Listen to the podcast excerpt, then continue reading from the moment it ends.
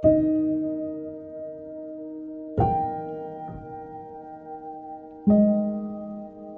ben zuster Dorothee, 83 jaar. En ik ben in 1964 naar Congo vertrokken. Voor de eerste keer. Je voelde nog heel goed dat je daar echt aanvaard werd bij die mensen. Want op die tijd dat ik daar was, de, waren er ik weet niet hoeveel kinderen geboren die de naam Dorothee kregen. en op die enkele maanden tijd was ongelooflijk eigenlijk hoe dat wij daar aanvaard werden. Tot eind augustus, toen alles daar echt uit de hand is gelopen. Je luistert nog altijd naar Bakongo Limburg.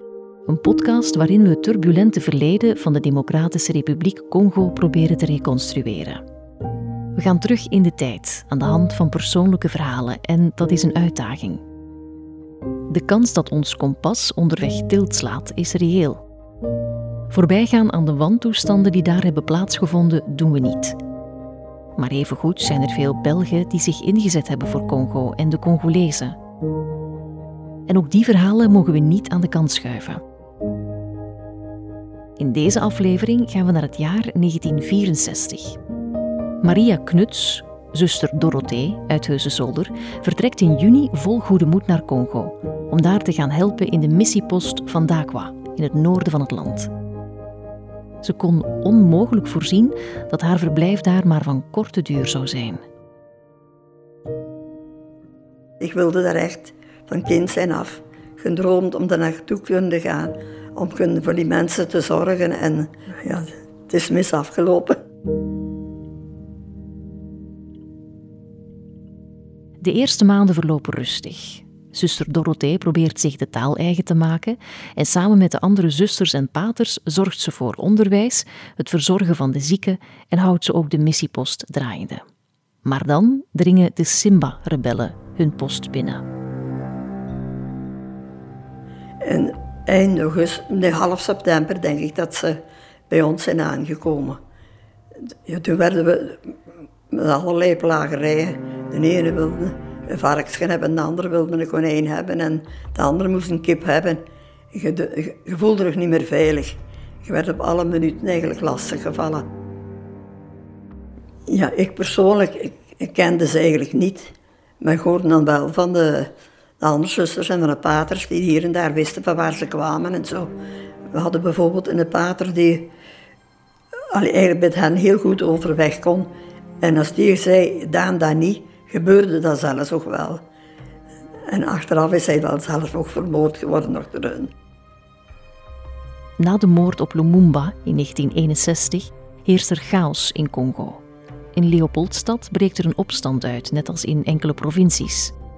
Aanhangers van Lumumba groeperen zich en noemen zichzelf Simbas, leeuwen in het Swahili. In enkele weken tijd veroveren ze grote delen van Noord-Congo. En daar blijft het niet bij vertelt historicus Tom Kenis. De rebellen veroveren Stanleystad, het huidige Kisangani, en Paulis, nu Isiro genoemd. België beslist met steun van de Verenigde Staten militair tussen beiden te komen om Stanleystad te heroveren en de rebellie in de kiem te smoren. Als reactie nemen de rebellen zowat 1500 buitenlanders, waaronder veel Belgen, gevangen. Ze dreigen in het geval van een verdere opmars van de interventiemacht hun gijzelaars te vermoorden.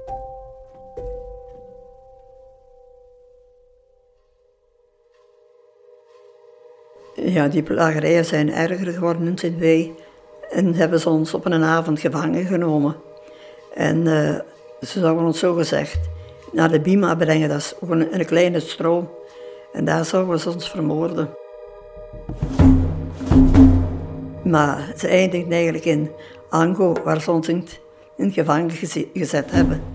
En waar we toen 14 dagen gezeten hebben. Op dat ogenblik zijt je eigenlijk, hoe moet ik het zeggen, gelaten. Dat je denkt dat er van komt wat, wat komt. Ik kan me er nu niet meer goed indenken. Dat ik me nu nog zo zou kunnen gedragen, gelijk ik me toen heb ge, kunnen gedragen en, en, uh, en gevoeld. Dan zeggen soms van, in een geval van nood staat God bij me. Op dat moment heb ik dat heel hard gevoeld. Ik weet dat ik misschien tien keren een klein bloesje wat ik uh, toevallig aan het breien was voor een kindje, dat ik misschien tien keren heb uitgetrokken en opnieuw begon gewoon om kunnen bezig te blijven. En zo hield iedereen zich bezig, want we hadden niks te doen. Of we mochten niks doen, we konden niks doen. Dat, uh, dat was eigenlijk heel, heel vervelend. Zijn ze op een keer binnengekomen met de woorden dat ze in Dakwa, de paters en de zusters vermoord waren die er nog waren. En uh, zijn, een of andere bellen zelf is komen verwittigen dat ze op weg waren. En toen hebben wij daar de broes kunnen inlopen. En daar hebben we toen een week in een hut gezeten. En, uh, daar zijn op een keer de paras geland. Met helikopters en met, uh, en met camions. En daar hebben ze ons toen uitgehaald.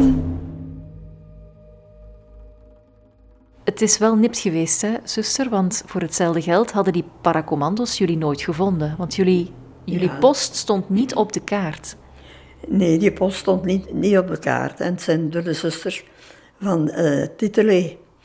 En uh, die ons uh, de, de barras verwittigd hebben. En gevraagd om dat ze ons ook zouden komen halen. En zo zijn we bevrijd geworden. En dat is ook de oorzaak dat ze in Bondo, dat die niet tot een Bondo geraakt zijn. Hadden ze toen kunnen doorgaan tot Bondo, dan waren die zeker niet vermoord geworden. Maar het is, het is niet mogen zijn. Zuster Dorothee en haar medezusters worden gered. Maar voor 31 paters kruisheren in Bondo, 300 kilometer verderop, loopt het enkele maanden later slecht af. Na de buitenlandse interventie om een rebellie de kop in te drukken, gijzelen de Simba's missionarissen en andere blanken om hun eisen kracht bij te zetten. Alle paters, broeders en zusters die zich in 1964 op de verschillende missieposten in het rebellengebied in het noordoosten van het land bevinden, worden door de rebellen naar de stad Bondo gedreven. Op 24 november 1964 nemen Belgische parachutisten Stanleystad in op de rebellen en bevrijden ruim duizend blanke gijzelaars. Voor de 50 Belgische en Nederlandse missionarissen die in Bondo gevangen worden gehouden, verandert er niets. Bondo is te ver weg en te ontoegankelijk voor een snelle militaire operatie. In het voorjaar van 1965 sluit het net zich rond de Simba's. Deze reageren hun frustraties af op de mannelijke missionarissen. 31 van hen worden naar de rivier gedreven en met machetes en speren afgemaakt. De zusters worden meegedreven als gijzelaars diep het binnenland in. Vier weken later worden ze bevrijd. Ja, als ik rechtuit moet zeggen, ik kan heel goed die opstand van uh, die mensen begrijpen. Want eigenlijk, ze werden toch volledig uit hun milieu en uit hun dingen gehaald. Ze, ze werden behandeld als, als slaven. Als ik, ik heb dat zelfs zo niet meegemaakt. Maar als ik dat nu hoor, dan uh, kan ik dat eigenlijk goed begrijpen. Ik kan het niet goedkeuren, maar ik kan het wel begrijpen. Ik ben altijd heel veel van die mensen blijven houden. En ik heb me toen de afdrag of toen ik niet meer terug kon, omdat ik ben kort daarna ook beginnen te sukkelen met mijn knieën en met dit en dat. En uh, van hieruit ben ik altijd ingezet om zoveel mogelijk te doen voor de missie. Al wat ik kon. Langs Heuzen, de Wereldkerk om. Met naaien en uh, al wat ik kon doen, heb ik... ik heb me daar eigenlijk altijd kunnen aan optrekken. En als het me mogelijk was, zou ik op de dag van vandaag nog willen teruggaan.